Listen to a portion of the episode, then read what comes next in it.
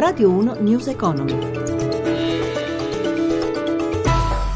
Buongiorno Danna Trebbi, borse europee caute con la sola eccezione di Londra in attesa dei dati sul mercato del lavoro americano dai quali si potrebbero capire le prossime mosse della Federal Reserve sui tassi di interesse. Facciamo il punto sull'andamento delle borse. Milano sta guadagnando con il Fuzzi Mib lo 0,25%, Fuzzi Italia O Share più 0,19%, il eh, Francoforte meno 0,12%, Parigi più 0,03%, Londra più 1,03%. Sul fronte dei dei cambi l'euro si rafforza un po' sul dollaro e viene scambiato a 1,1126 sul dollaro, lo spread si mantiene a 135 punti, i eh, titoli bancari sono in progresso questa mattina, vanno abbastanza bene anche gli industriali, sul fronte degli energetici la migliore è Saipem che sta guadagnando lo 0,73%. E adesso noi cambiamo argomento e parliamo della legge di bilancio. Martedì nuova audizione in Parlamento del ministro, del ministro dell'Economia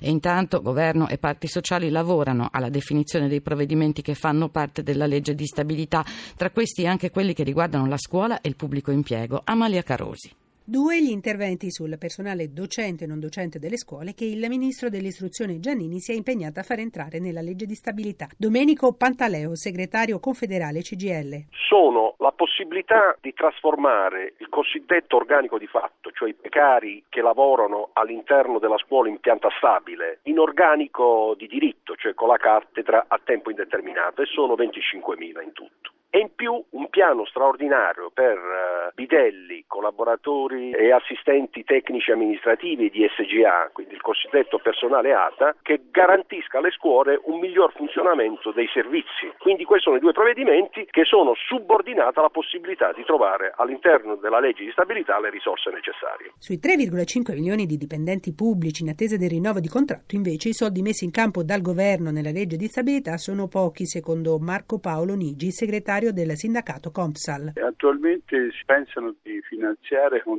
700 milioni di euro, che è un'inezia, sono 9-10 euro a persona lordi per 3 milioni e mezzo di lavoratori, quindi bisogna finanziare almeno 5 volte tanto, perché oltre che rinnovare il contratto bisognerebbe restituire l'allineamento al potere d'acquisto che abbiamo perso in 7 anni di assenza di contratto.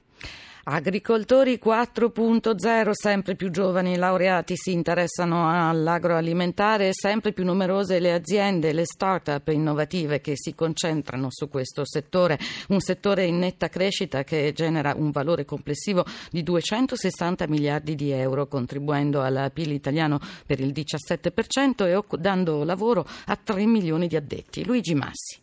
Rafforzare e promuovere l'agricoltura sia tradizionale che innovativa. Se ne è parlato a un convegno della LUIS di Roma con il ministro delle politiche agricole Maurizio Martina tra associazioni di categoria, giovani agricoltori e start-upper, rappresentanti del mondo finanziario e bancario. Occasione per presentare il progetto Demetra che mira ad alleggerire i crediti in sofferenza del settore e rilanciare l'intera filiera nei suoi vari aspetti, dall'accesso al credito all'innovazione di prodotto e processo all'espansione verso i mercati globali. Luigi Serra, vicepresidente della LUIS.